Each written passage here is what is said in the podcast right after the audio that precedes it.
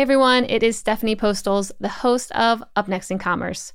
Before we get into our latest interview with another e commerce leader, I wanted to let you know that the Up Next in Commerce podcast is now available for sponsorship for the first time ever. By partnering with us, your company will be connected to interviews with the most compelling founders, CEOs, VPs, and digital leaders in the world of commerce today.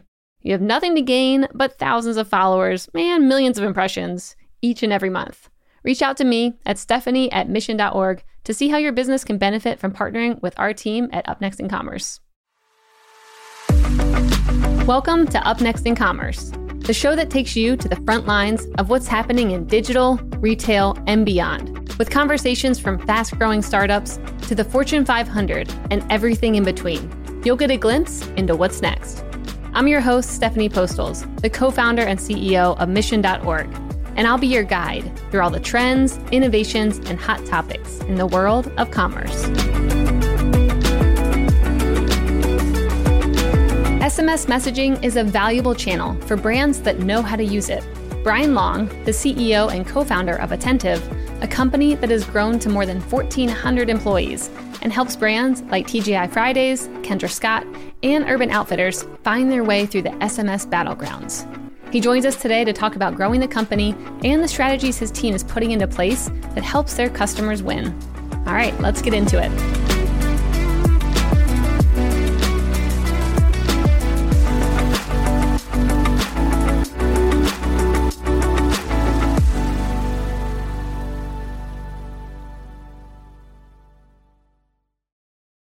What are business leaders thinking about when they aren't winning a business? Family, travel, the latest TV show? Yes, yes, and hmm, maybe. But how about quirky business opportunities or little discussed financial trends? Or maybe even plant medicine benefits and alternative wellness? Mission Daily is back, baby, and our flagship podcast is better than ever. Mission Daily is the podcast for the business builder, the thoughtful marketer, the team manager the blue collar worker looking for new ways to think about life, finances, and health. This is for the people who want to break the status quo and laugh a little or a lot along the way. Join me, Stephanie Postles, and my co host Albert Chow as we address the subjects, thoughts, and trends that business leaders think about but don't often talk about. Tune into Mission Daily wherever you listen to your podcasts. See you there. Brian, welcome to the podcast. Hey, thanks for having me. Yeah. So I want to start and hear a bit about your entrepreneurial journey. Before Attentive, I want to hear about the company you had. I know you get acquired by Twitter. I want to hear about some of that backstory. Yeah, sure. Well, you know, I've been doing tech startups. I guess my first startup was was even in like middle school. So uh, wait, okay, what was that? I want to hear about this startup first. We're gonna about to change the whole interview up. what was your middle school startup? So I was making uh, making websites for people you know, for like small businesses and things mm-hmm. like that, designing logos for people, you know, doing stuff in like Photoshop and things like that. In, I guess this is probably like 1998, 99. Where did that drive come from? I mean, was it your parents who were kind of pushing you or you were seeing experiences from them or like, yeah, where did that interest come from? Yeah, I'm not really sure actually where it came from. Um, not my parents, but they're not, they're not really very entrepreneurial folks. I, I just always liked businesses. My parents were always kind of very supportive of me uh, trying to do business stuff if I wanted to, mm-hmm. and uh, you know, it's just kind of going after ideas and trying to build things. Um, so I was just kind of always doing that. Okay, all right, cool. So then, what was your next thing that you embarked on? Well, growing up, I had someone uh, who lived down the street from me who kind of had similar interests. We both went to college, and then when we we graduated from college, we were roommates together in New York and we worked on you know various startups and things on the side this and that after graduating from college in 06 for a couple years. And we also worked at uh, a bunch of companies tech companies big and small. And then him and i started our first company together in 2012 it was a company called TapCommerce you know we we pivoted a number of times on what that company did and ended up landing on doing uh, mobile app retargeting and marketing and analytics. Scaled that company up to pretty decent revenue scale, sold the business to Twitter in 2014, joined Twitter to help run their mobile app group, did that for a couple years, and then left in 2016 with kind of the idea that we could use text and other tools in order to manage communication and overall management of like big distributed companies. So the initial idea was like a bunch of big factories and things like that having no way to communicate with their workforce. Let's do it all and do it all on the phone. I went out and sold that, did a ton of demos, and found out that people didn't really want that, but they were very interested in using text to communicate with their customers. Mm-hmm. And that's really what led us to, to Attentive, which is a text message marketing and communication platform. So was that the main pivot when building Attentive? I think it had a different name originally too, right? Back in the day, it was called Franklin, which... Um, Why Franklin? You know, something you learn is that people, especially people that you're you're friends with or know you, it's really hard to get negative feedback on something. Mm-hmm. And the name in particular is something that people are never comfortable telling you that your name stinks. You know, we had named it after Franklin. We're both from Philadelphia area, uh, like Benjamin Franklin. Ah. You know, like the idea of like innovating. So that's why we called it that. God, not the turtle Franklin. That's what came to mind. Yeah, yes. not that turtle. one. Got it. it can be turtle too. That's fine. Uh, fan of that too. But in any case, we ended up calling it Franklin, and it was kind of confusing to people on the phone. And mm-hmm when we decided to pivot, we said, you know, let's just make a clean break and, and sort of pick a name that that we could get behind, and that's where it came to Attentive. I love it. Okay, so what did the early days of Attentive look like? I mean, what was the product, and how has it evolved to today? Yeah, I mean, look, it uh, the early days was really about building the minimum that we could possibly do to get the product live and scale it. So, you know, it was kind of the bare the bare essentials. Whereas, you know, today it's used by over 5,000 you know real businesses at scale, sending, receiving billions of messages, and offering a tremendous amount of features and functionalities um, that that we didn't have back then. So it's it's really developed quite a bit uh, since since when we we really started taking that product to market in the summer of 2017. Mm-hmm. And what are you seeing right now in the world of texting? Because this is something that comes up a lot on the show, where people think there's you know, they're saying there's a lot of opportunity in this channel, a lot of untapped opportunity. And now brands everywhere are looking into this more. What are you seeing in the space right now? Like, how are companies using this and what are maybe best practices or opportunities? You know, the stats are kind of amazing because on the one hand, you know, more brands are starting to want to do it. You know, when we when we started selling this in 2017, no one was doing it. And it was very hard to get brands to try it out. Now it seems like a lot of brands in e-com and, and retail want to do it. But even that being the case, when we look at our hundreds of millions of SMS subscribers across our customers today, still today, uh, about half of them, half those people, 50% ish around there, are only signed up to one SMS program. And another like 30 something percent, maybe more than that, um, are signed up to two programs. So while the channel is something that people are beginning to embrace, it is not saturated, right? So that means that the average consumer here is still getting, let's say the average brand is sending one or two messages, maybe two messages a week. Person's only signed up to maybe one and a half, two programs.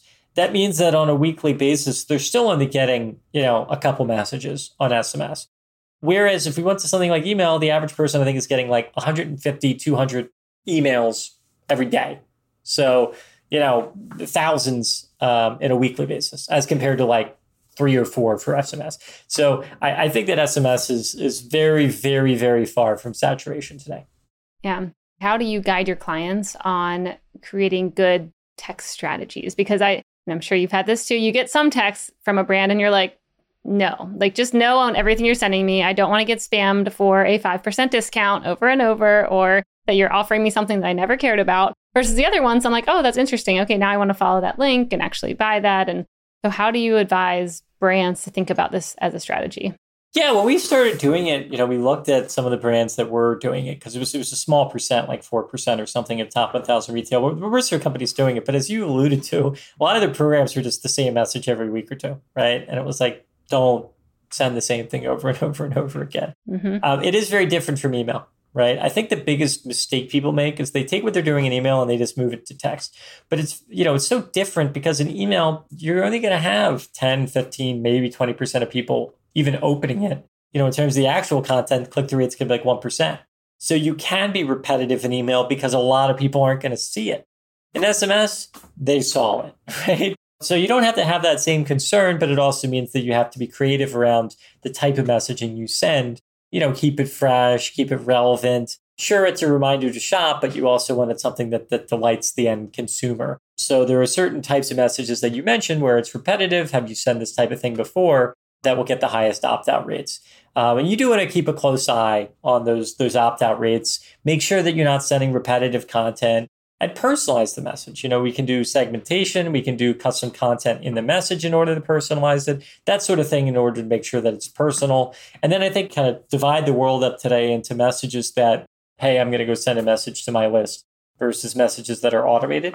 I think the automated messages based on, hey, you, you know, something's back in stock that was out of stock that you're interested in, something's price changed. Those type of things are always going to be much more interesting to the consumer. Mm-hmm. What's the most innovative strategy that you've seen within the past month or two where you're like, oh, that's pretty unique. No one's doing that. Is there anything that comes to mind? Well, you know, we, we had a um, big product release we did a couple weeks ago um, called Attentive uh, Concierge. And this is something that I think we need to continue working to educate the consumer on, but is a really awesome, interesting experience. So the big idea is that when you walk into a store, there's almost always someone there to help you someone there to guide you, answer a question. Hey, can I help you? Yeah, that comes in this size. Let me get to the right thing, follow up with you, whatever, right? But we don't have that really online. And I think being able to have that type of concierge service online to answer questions, be available, etc., customer service, all via text is a pretty magical experience. So that's really what we're trying to do uh, with our attentive concierge product. And it's it's a lot of it is people powered. So a lot of it is still people behind the scenes doing it. It's not just some bot, mm-hmm. which means we can actually deliver a great experience to the consumer. So I think that's probably the newest, coolest thing that we've we've launched and are seeing pretty fantastic results on. That's awesome. And is it the brand or retailers employees who are on the other side of that and answering the questions? Or is that the attentive team? It's our people. Got it. Okay. Yeah. How do you know how to keep within their branding guidelines or how to like I'm thinking if you're like Levi Strauss, you have one kind of way that you speak versus like a Abercrombie, if they're still a thing. I don't know, but they have another way of talking to the younger generation. How do you adapt to that? Yeah, there's a couple things. I mean, look, you think about how these companies have done it, right? Because, you know, how do they train their own people? What happens with their own people there? Mm-hmm. How good are their responses? The reality is that it's not very good at a lot of companies today. They train some offshore team that has like a booklet of what the company is and they respond. So, like, this idea that because they have the people in house and pay them. And by the way, they're not in house in most of these companies. It's some outsourced service company who has them across a number of different accounts and is offshore and doesn't know anything about the business and says Levi Strauss, whatever. Not that Levi in particular, I don't know how Levi does their support. Yeah. But what I'm saying is that there's an assumption that these in-house people are great and that they have a great system and great training and great software and everything that they've rolled out, and great process. In a lot of cases, I don't think they do. Um, and I think there's an opportunity to do that really great by understanding the brand, having a very set way that you're you're training people on that brand to serve that brand. And then for our side, we have people that are dedicated to particular brands. So, you know, if you're getting, you know, pretty decent volume, you're going to have people that are just working on your brand. Yeah. How do you show who's on the other side of that message? I can imagine fun ways to be like, hey, take a selfie of yourself and send it to that customer. Then I have a connection. I know who I'm talking to. It feels like they're really there even if they are or not like they are. But like, what kind of things like that do you do to personalize it on the other side as well? Stephanie, did we like sign something before this saying that any product ideas we get from you, you know, we don't have to like pay you for it? you can date? have them all. I always I'm gonna write that down. Just give out constant ideas all the time. I'm like, that'd be so fun to be like, hey, Shelly, like we're already friends, and now I really want to go deep with you in this text message because I saw your friendly face. I think that's a really great point to make, and we we need to bring even more personality like that into our messages. I think we bring some, mm-hmm. and and take it away from like the company to to the individual, and being able to make that connection because that is what happens in store. The part of the thing that is nice about in store, you know, when you go in store, other than being able to like you know hold the thing is is to be able to ask the person and get concrete answers, right? Like when that person's great, it is a great experience in store mm-hmm. and it increases the the rate of purchase a lot more. I also think a little bit about on-site live chat, right? Like I think on-site live chat today on mobile web is terrible because you go on a website, you type your live chat, you're waiting for a response, you go do something else, totally forget about it, and then mm-hmm. you go mm-hmm. back like a bit later and the person joined you and then they went away. and then the cycle like repeats itself. So I think being able to have that same sort of type of live chat experience happen over SMS is just clearly much better. Yep. Yeah, I agree. There's this one company, I don't know if they're widespread outside of Austin, but they're called Alive Water. And you can basically get water delivered to you in these glass jugs. And every week I get a text from Christina and she's like, Hey, Steph, like, do you want water this week? And sometimes I'll be like, No, delay it next week or next month. Always the same person. And I know she's always there. And she's even called before and left a voicemail. And so I feel this like connection with her, even though I don't really know who she is. If I would have seen a picture of her, maybe we'd be even more cool.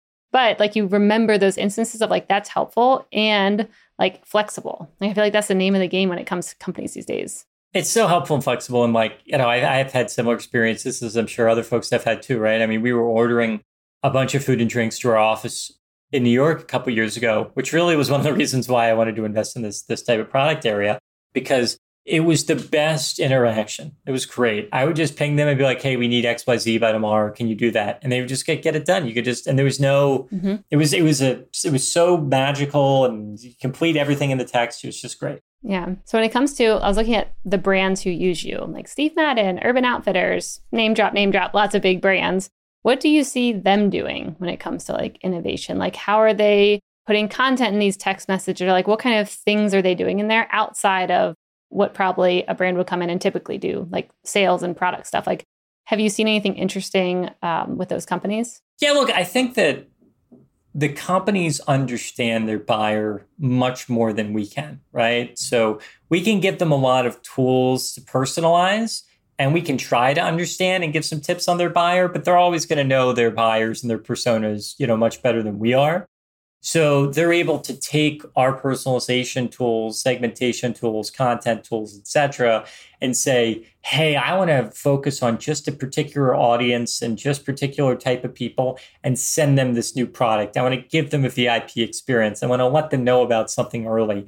Um, so for us, it's really just us empowering them with the tool set, but they're still bringing, you know, a lot of their creative processes to bear. Mm-hmm. Got it. Do you have any benchmark metrics that you share with your customers? Like, here's a good click rate, or here's like, how do you think about metrics when it comes to the world of SMS?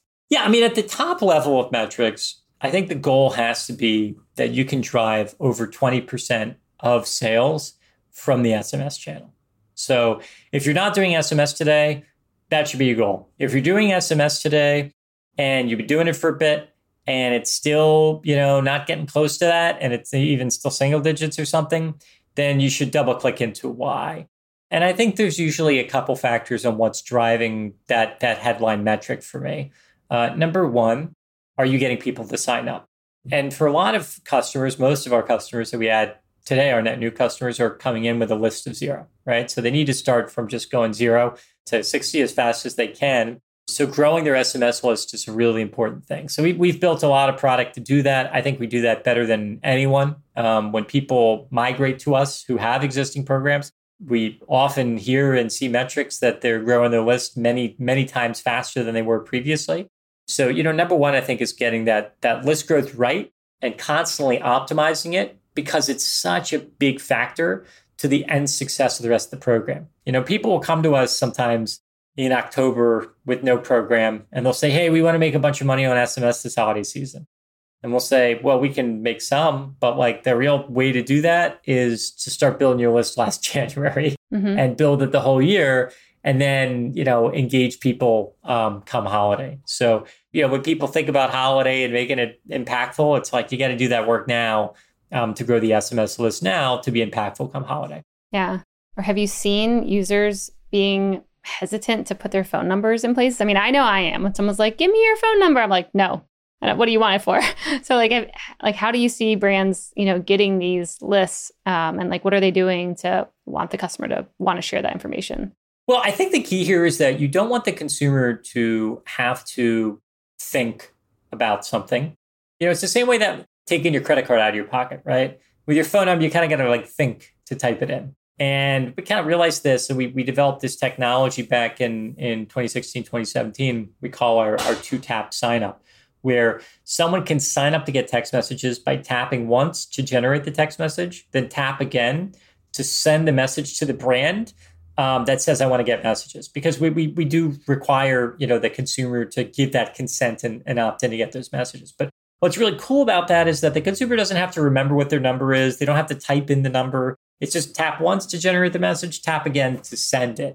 So that's far and away our most popular way that consumers have for, for signing up to get text messages, it's it's really fluid, and I think it makes it a much more magical experience. And that's on the brand's website that they have that. That's on their website, but it can also be in social media. You know, they can they can have a a, a button on Instagram you tap that generates the text message. It can be a, a landing page. It can be embedded in someone else's website. It can be clicked from a from an email. Um, it can be a scanned QR code. So there's a lot of different ways that we trigger our, our two tap sign up. There's a stereotype of the average American worker whose life goes something like this go to work, come home, consume some kind of entertainment, go to sleep, lather, rinse, repeat. If you're listening to this ad, then I know that that life does not resonate with you. For the truly disruptive business leader, work doesn't stay at the office, and unwinding doesn't mean watching TV at night every single night. This is why we've created Mission Daily, a podcast that discusses the trends, habits, and ideas that thoughtful business people are contemplating every day. From quirky business opportunities to interesting investment ideas to the latest research in health and exercise and alternative medicine, and maybe even plant medicine. Who knows where we're going to go, but Mission Daily covers it all. We're releasing new episodes every weekday. So join me, Stephanie Postles, and my co host Albert Chow as we discuss the subjects, thoughts, and trends that business leaders think about but don't talk about publicly, that is. Break the status quo. Tune into Mission Daily wherever you listen to your podcasts. See you there. Okay, so I want to shift over a bit and hear about you building up the company. First, how many employees do you have? I think we have about 1,400 employees today. It's a lot of employees. Okay, so what did that look like growing to have that many employees under you like how do you think about you know leadership styles and keeping your culture what did that look like growing as quickly as you did i mean it's tough i've worked at a bunch of startups before and you heard all the sort of culture stuff and and whatnot. And i was always kind of cynical about it and said you know all these companies they say the same things in culture. What does it really mean? It's a bunch of bs um, i think that i saw when we went from i guess it was about 150 200 people where the culture that was enforced just working together and stylistically needed to be more formalized. And that was the first time that we formalized our culture and created sort of like eight core values uh, around our culture. And then as we scaled up more and more and more, we felt like it was pretty hard for people to get direction because eight is a lot, right? So, you know, in the last six months, we refocused it on just four uh, core values that we've we've really tried to instill to people about what we're about. And I think if you get them right, recruiting should get mad at you because if you get it right, it should make recruiting's job a lot harder. I think that the biggest mistakes we've made about hiring people that didn't work out, and look, I, I think it's the company's fault when people don't work out, right? I, I think it's almost always the company's fault because the company didn't, the hiring manager, the company, whoever it is, they didn't think enough about what the characteristics were to be successful in the role. They didn't support the person enough when they joined the company. Really is the company's fault for that not working out. And I think some of that does come back to lack of clarity around what our real company values are. And I think when you have too many of them, it's hard to know what really matters. I, I worked at a place once that had like you know 10 core values yeah not a not a company i started and it was like the values were contradictory. Like there would be one value. There's so many. They have to be. like directly contradictory. And you'd be like, aren't value two and value eight like directly contradictory? And you're like, yeah, they are, but that's because it shows our balance. And it's like, no, that doesn't make any sense. So we, we try not to be contradictory in our core values as well. And I think you know people should be able to go in an interview and when someone brings up values, they should just know here's our core values, here's four of them. I can remember them, I know about them. And when we talk about why someone you know, is performing or not, we can point to those. Uh, okay, so what are your four that you whittled down? I thought you might go that direction. Let's make sure I can get them all. No, I'm just kidding. Um, the most important, though, to me is default to action, which is just this idea that speed is far and away the best offense as well as the best defense for business. And it means a lot of things. It means that, you know, you recognize that there are very few decisions that you make that you can't change your mind later it also embraces a culture of changing your mind and and being able to, kind of go go another direction when when new evidence is is available to you and lack of fear of something not working out lack of fear of failure you know and saying look we're going to ship a bunch of stuff and a bunch is not going to work but we tried a bunch of stuff and we're going to find something in what we try uh, to make it work and i do think that's to me, again and again, I come back to that and I tell people, like, that's the core thing. And if you're not okay with this idea that, like, hey, we might work on something a bunch for a month or two and then we might just throw it away. And like, that's actually what made the business successful. We talked about this earlier with with with Franklin, our initial business. But what we didn't talk about was that there are actually a bunch of customers that said yes to Franklin. So we had a bunch of customers. We actually had a major deal, like a like an you know seven figure deal, that was at the end stages of legal and was about to sign. I actually emailed them and I said, "Hey, we decided we're not going to do this anymore. We're doing something else." Wow. And I remember their response was like, "What are you talking about? Like we're an enterprise company. We're at like the end of a two month legal process. We're signing this big contract with you. We're going to spend a lot of money. Are you crazy? Like this is a startup's dream. What are you doing? And we looked at it and we just said, look, we don't think this business is going to be a big business. So like we're, we're, we're getting rid of it. But I think that is the one of the hardest things um, for companies to do. Yep. I think that the second thing for us that, that I think resonates a lot is that hard work solves big problems. And, you know, kind of what that means is that we're not the type of company where people are going to go on a four day work week, right? We're not the type of company that's going to, you know, talk a lot about not working as much and making sure that there's always this this balance of not working or feeling like you know reduced hours and whatever it's a company people that like to work like genuinely our leadership team and our managers like they all like to work. And i think when people don't understand like you, you either like like there are some people that like working and you want those people to work at your company. There's some people that don't uh, and that's fine that's great too but you know they can work at the, the other companies. Yeah yeah i mean there's a lot of large tech companies you can go retire at to not really you know that you can go work at. And it's and I, I like to be real with candidates and say look there's you could go make a similar amount not working nearly as hard somewhere else now will it challenge you? Will it be as interesting to you? Will it be something that you grow a lot in your career in? We're going to hopefully give you that. We're going to give you a challenge. We're going to give you growth. We're going to give you really something you can be proud of that you're building. But it's very different i think than what you might find at, at, at some other places where that's that's not the case where they really lean into those other uh, components more. The third one's called Be Attentive. And, you know, to me, that's like a little self explanatory, but like it's the name of the company, of course, but it's also just like showing kindness and and generosity generally being nice to people and being you know not not like a jerk and all that sort of stuff so that's great and then finally our, our, our last one is never settle and this mindset that we don't we don't ever want to just like call it a day and say that's okay and move on from something. We want to make sure that we're always kind of following through to, to leave everything we possibly can and deliver the best product to our customers. I love that. Good four values. I feel like I could remember all four of them. So thank you for sharing those. So, what's keeping you up at night right now? Like, what are the hard things you're working on? What's a hard project? Yeah, I mean, look, across the US, there's a lot that's keeping people up at night. Yeah. You know, there's a lot of crazy stuff going on and terrible things happening. And I think it's hard. You know, I think, A, it's hard um, as an entrepreneur to be able to distance yourself from this stuff that impacts a lot of other people that's going on in society and that's wrong. I think that's a hard thing about the job is to, to be able to kind of compartmentalize and put a lot of that aside and say, look, my my first responsibility is to the company and to making the company successful. And that's really where you need to put your weight behind, you know? I think number two uh, is really at the scale we're at, is making sure we keep that number one value, making sure we keep that default to action. Because as you get bigger and bigger, I think at a lot of companies, risk is rewarded a lot less. You know, I have a saying about enterprise buyers that enterprise buyers, you know, number one, they want to buy the thing that doesn't get them fired. And that's also number two and three. Like there's like that's what they buy right? And there's a reason they do that because bigger companies become a lot less taking on risk. And that's ultimately why they lose right? That's why businesses grow get big and then collapse again because they decide not to take risk. The market changes really fast and you got to you know constantly innovate. So i think for me it's just pushing on that default to action piece and making sure that we continue to question what we have now and and change because the market's changing so fast. Yep, Yeah. That's a good way to frame that and think about that. I want to shift over to the lightning round. The lightning round is brought to you by Salesforce Commerce Cloud. This is where I'm going to ask you a question and you have a minute or less to answer. Are you ready, Brian?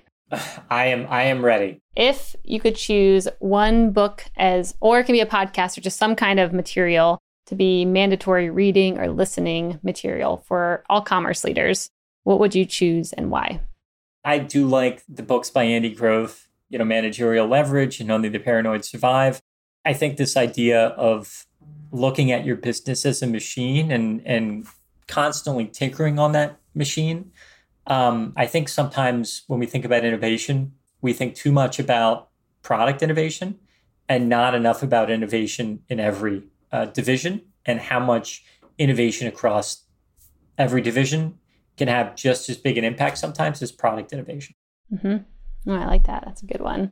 If you could go back in time and tell your younger version of yourself one thing, what would that be?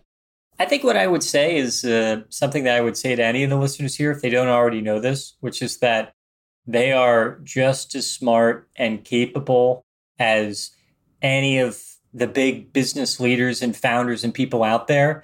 I think the more time that you spend meeting, you know, the big bold names and other folks out there and everything, I think the more you'll probably realize that they're people just like you. And there's nothing to stop any of the people in this audience from building those type of businesses. I like it. That's great. What looks unsustainable today, but is actually just a trend that we haven't yet accepted? Something that looks unsustainable today that ultimately will be sustainable. I think probably speed of innovation, you know, in general. There's a thought, I think, with the investment scale that happened last year in 2021 that a lot of you know companies were overvalued and too much money went into the ecosystem and blah blah blah. Mm-hmm. and i think that that's true that a lot of companies were overvalued and and things get a little wacky. But i do think at the same time that there is more room than ever for innovation that the building blocks to make a company are easier than they've ever been. You can scale up and, and build a company faster than ever. And then i think on the, the, the talent side it's actually unbelievable what exists and how much it's changed in my professional career. And I've, you know, I've been, been working for about 15 years. 15 years ago, there was no LinkedIn. When I was leaving school, I was uh, one of my jobs that was brought up was to go be an intern at LinkedIn for one of the early investors. And I was like, what's that? Like that, it just started. So before LinkedIn, changing jobs and moving around was very hard. Getting a job was very hard. And once people got it, they kept it for a long time. Now people can hop around so easily, talent's so much easier. This is so much better for innovation. I think that's the thing that blows me away is how much you can find people that hop around, that take new jobs, that move on to things, and that makes it so much easier for startups because the reason people stayed at big companies was the security. But you know what? Now they can hop around. They don't need to worry about that. They can take risks. I think that's had just the LinkedIn and kind of the world of, of, of talent being movable and, and, and coupled with the building blocks of technology, I think the amount of innovation we're going to see in disruption is going to be just tremendous over the next 20 years.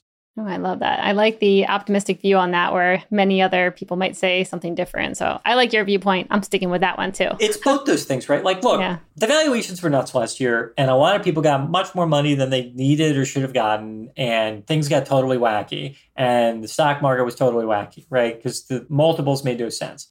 But that's different from what I'm saying, which is that there's so much room for continued innovation in so many industries.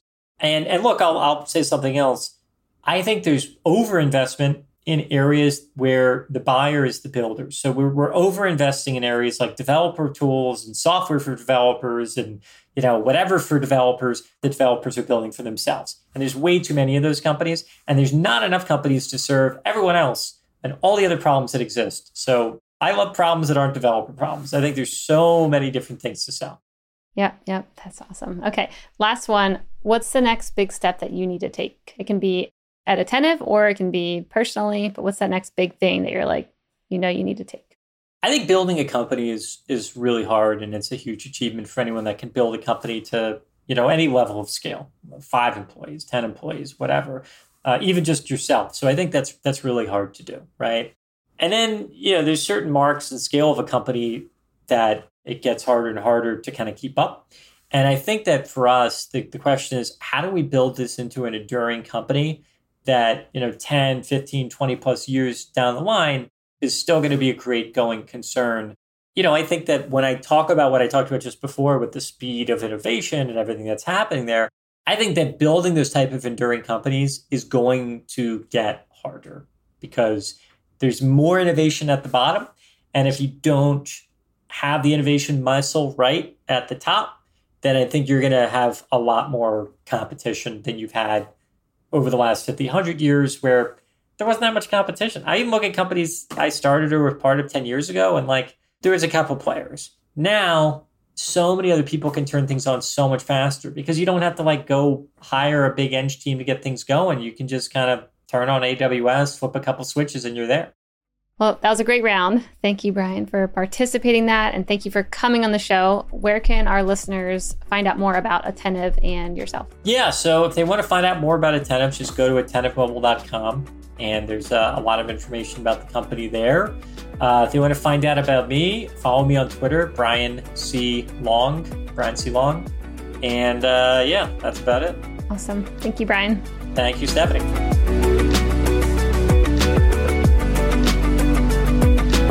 Listeners, thanks for tuning into this episode. I hope you enjoyed it as much as I did. If you haven't already, please subscribe, rate, and review this podcast. It helps spread the word, and I would greatly appreciate it. See you next time.